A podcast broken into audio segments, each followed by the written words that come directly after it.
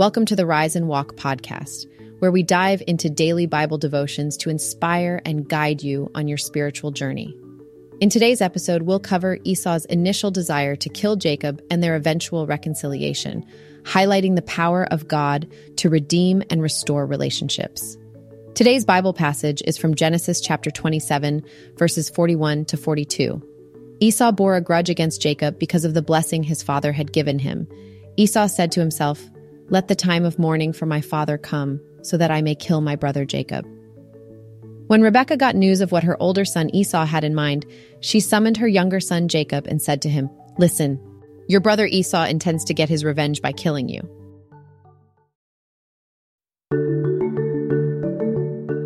The story of Esau and Jacob is truly intriguing. It's a battle for blessings that takes us on a journey of redemption and reconciliation. These twin brothers, once alienated, experience a significant transformation as the narrative unfolds. Jacob, who initially sought selfish gain, undergoes a profound change in his character. In contrast, Esau, after being deprived of his father's blessing, harbors intense resentment and even contemplates killing his own brother. The depth of Esau's rage is palpable, but something remarkable happens when he approaches Jacob later on.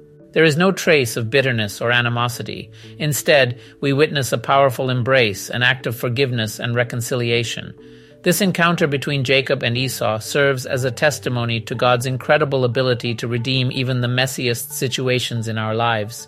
It reminds us that no matter how impossible forgiveness or restoration may seem, God has the power to soften the hardest of hearts and bring about reconciliation among family members and friends.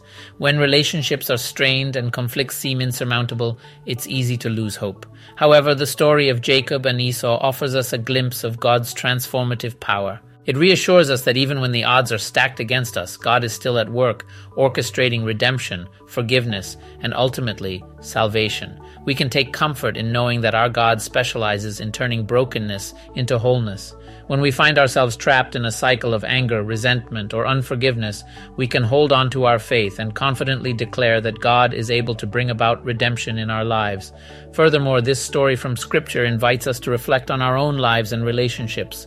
Are there areas where we need to extend forgiveness and seek reconciliation? Are there strained bonds that desperately need God's healing touch? Jacob and Esau's example challenges us to ponder these questions and pursue reconciliation with a faith filled hope in God's redeeming power. Navigating the complexities of human relationships can be challenging, but we must remember that God's redemptive work extends to every aspect of our lives. Whether it's within our families, among our friends, co-workers, or even strangers, there is always an opportunity for restoration and healing. Let us hold on to the truth that God is actively working to bring about redemption, forgiveness, and reconciliation.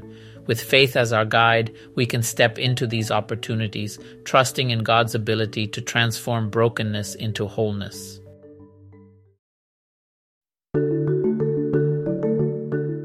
Let's pray.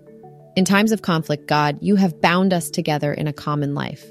Help me in the midst of my struggles for justice and truth to confront others without hatred or bitterness, and to work together with mutual forbearance and respect through Jesus Christ our Lord.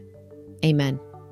In navigating the complexities of our relationships, whether within our families, among friends, or even with strangers, let's embrace the opportunities for restoration and healing that God provides. With faith as our guide, we can step into these moments, knowing that God is actively working to bring about redemption, forgiveness, and reconciliation. Blessings to you as you walk this journey, and may you experience the transformative power of God's grace in your relationships. Until next time, take care and stay encouraged. God bless.